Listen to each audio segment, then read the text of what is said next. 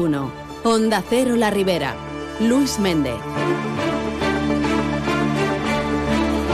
Buenos días, les contamos la actualidad de este martes 20 de febrero. El Ayuntamiento de Albalat de la Ribera ha denunciado los problemas que están generando los jabalíes en los campos de la localidad, unos animales que además cada vez se acercan más al casco urbano, causando accidentes, uno de ellos hace poco más de un mes en la CV 515 y en el que hubo una víctima mortal. El alcalde de Albalat, José Antonio Rocha, ha señalado que existe un tramo de un kilómetro en la CV 515 que va hasta Sueca, que se ha convertido en un auténtico paso de jabalíes desde el río hasta el término municipal. Por ello, ante la peligrosidad que suponen estos animales, han conseguido que se señalice su presencia para evitar accidentes. Roch, aunque considera que se ha conseguido reducir el número de jabalíes gracias a las batidas que realiza el Club de Cazadores Danek d'Albalat, incide en que la situación sigue siendo complicada. També el problema principal que tenim és en la CV 515. N'hi ha un tram d'un quilòmetre de llargària que la veritat és un autèntic pas dels porcs senglars que van des del riu cap a dins el terme i el problema que tenim ahir és que n'hi ha nombrosos accidents i a veure si a través de les batudes que estem fent aconseguim reduir la població de porcs senglars que la veritat és, és un drama que pense que està generalitzant-se ja en tots els termes i pràcticament és que es tenim ja quasi en el casc urbà. Se han realizado ya seis batidas desde el pasado mes de diciembre de las siete programadas. La última tuvo lugar el pasado domingo en la que se abatieron cuatro piezas y la próxima será este sábado 24 de febrero. El Ayuntamiento de Alcira ha solicitado un total de 700.000 euros de inversión en las áreas industriales del Plan, Materna, Carretera de Albalat y Mercado de Abastos, triplicando así el esfuerzo de inversión respecto al año pasado. Así lo ha destacado el alcalde de la ciudad, Alfonso Domínguez, durante la inauguración de la Semana de la Economía de Alcira. Des de setembre, Alcira forma part de la xarxa de municipis industrials de la Comunitat Valenciana. Per això hem demanat quasi 700.000 euros d'inversió en les àrees industrials del Pla, Materna, Carretera d'Albalat o Mercado d'Abastos, triplicant l'esforç d'inversió respecte a l'any passat, per exemple, i enfocar les inversions en aspectes que serveixen per avançar en clau d'esta sostenibilitat, com ara la transició digital, l'eficiència energètica o la mobilitat sostenible.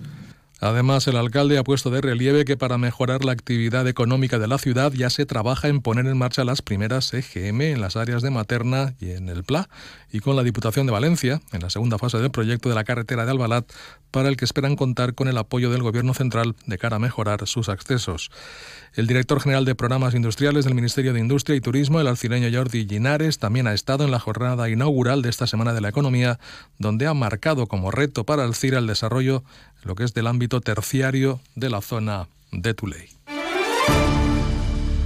Cómo instalar tu propio plato de ducha nivel profesional. Necesitas arena, mortero, desmontar la ducha y grifería antigua, tubos, válvulas sifónicas, ¿No hay algo más sencillo? Claro, llama a Top Ducha y en 24 horas lo tienes. Rápido, sencillo y entra todo en el presupuesto. Así sí. Si necesitas una ducha, Top Ducha en calle Azcárraga 32, a San Vicente 342, topducha.es.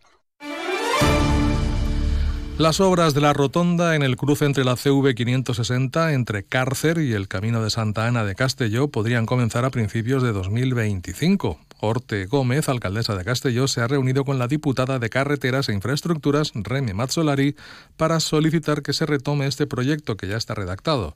Gómez ha manifestado su satisfacción tras este encuentro, puesto que se ha acordado que el Ayuntamiento de Castelló, para acelerar los trámites, gestione las expropiaciones que deban realizarse a través de un convenio con la Diputación de Valencia. De este modo, las obras podrien començar en ese plazo de un año. que és un punt negre, ha bueno, és, és molt perillós. Que ens han demanat és que assumim la gestió dels expedients per a expropiar els terrenys amb un conveni en la Diputació per a fer el pagament d'aquests terrenys, avançar nosaltres la feina i una vegada estiga tota aquesta feina feta, eh, Diputació començarà a licitar i segons la diputada de Carreteres, a principis del 2025 començarien les obres. Y nos vamos a la Alcudia, donde ya ha finalizado las obras del pabellón polideportivo municipal. Se trata de una obra largamente esperada por todas las entidades deportivas que utilizan estas instalaciones municipales, dado que las filtraciones los días de lluvia les causaban graves problemas durante entrenamientos y partidos. La actuación principalmente ha consistido en la sustitución del techo con un nuevo y mejor aislamiento térmico y la sustitución de la estructura existente por unas nuevas adecuadas a la normativa vigente estructural y de protección contra incendios. También se ha actuado en el interior del pabellón y así el alcalde de la Alcudia, Andreu Saloma, ha anunciado una segunda fase para mejorar también la acústica de este edificio. L'obra va vindre motivada per l'estat deficient que presentava la impermeabilització del pavelló, amb contínues filtracions que dificultaven la pràctica esportiva i afectaven eh, a les instal·lacions. A més, la coberta antiga presentava un escàs aïllament tèrmic, especialment en estiu. Tracta d'una obra llarguíssimament esperada. Està prevista una segona fase en la qual es procedirà a la instal·lació d'un panell fonoabsorbent amb el qual la reverberació pròpia d'un espai tan gran es reduirà al mínim i les Así las cosas, el precio total de la ejecución de las obras ha superado los 291.000 euros. Por cierto, y hablando de la Alcudia, la policía local ha detenido a una persona por un presunto delito de robo con violencia e intimidación. Y ya que estamos en sucesos, en Almusafes las autoridades policiales han informado que desde hace unos días se están produciendo robos por el método conocido como las mimosas abrazos, tanto en la localidad como en las poblaciones vecinas. Y es que una serie de mujeres, preferiblemente de la Europa del Este, se acercan a personas de edad avanzada con cualquier pretexto y las abrazan con el objetivo de sustraerles las joyas. La policía local ha solicitado la colaboración ciudadana para localizar a las autoras de estos hechos. Y el Ayuntamiento de Carlet ha lanzado unas becas de formación profesional dual dirigidas al alumnado del ciclo de integración social del Instituto Eduardo Primo, con el objetivo de promover la inserción laboral en el alumnado, a la vez que se continúa su formación en el centro educativo. Para ello, el Ayuntamiento ha duplicado el presupuesto respecto a la partida de 2023, reafirmando el empeño del consistorio con la educación de calidad y su apoyo a la juventud, favoreciendo su desarrollo profesional. La alcaldesa de Carlet, Laura Sáez, ha señalado que esta inversión refleja la voluntad de crear nuevas oportunidades de empleo cualificado para la gente joven y contribuir al progreso económico y social del municipio. Al costat dels centres escolars i dels orientadors van a poder desarrollar-se i formar-se treballant, ja que la FP Dual ofereix aquesta possibilitat de treballar ensenyant i crec que és una bona iniciativa que hauríem d'estudiar poder ampliar-la a tres tipus d'estudis. Las ocho personas beneficiarias de las becas iniciarán el día 1 de marzo el programa que se llevará a cabo en colaboración con el equipo orientador de los distintos centros educativos públicos hasta el 31 de diciembre. Y el Partido Popular de Cullera ha denunciado el mal estado en el que a su juicio se encuentra la ciudad, con zonas pues de total abandono, según denuncian, y completamente sucias, pese a que sus residentes contribuyen y pagan sus impuestos. Los populares lamentan que el equipo de gobierno y su alcalde Jordi Mayor sean los primeros en hacerse la foto, pero no a la hora de trabajar y solucionar los problemas e inquietudes de los ciudadanos. Además, afean que el servicio de limpieza de Cullera se haya visto abandonado en los ocho años de gobierno de Jordi Mayor. Gema Part és la portavoz del Partido Popular en la localitat. Sols es preocupa per eixir bé en la foto, però seguim sense solucions ni interès per a solucionar-ho per part de l'alcalde Jordi Mayor i el regidor responsable Salvador Tortajada. Des del Partit Popular de Cullera pensem que ja hi ha prou. El nostre municipi no mereix el lamentable estat de brutícia en què es troba.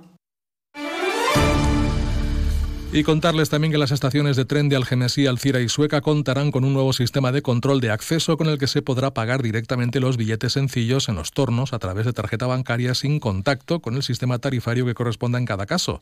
Se trata de una medida en la que Renfe invierte 1,3 millones para mejorar los equipamientos de control de acceso inteligente a la red de cercanías de Valencia. Esta actuación cuenta con la financiación de los fondos del Plan de Recuperación de la Unión Europea.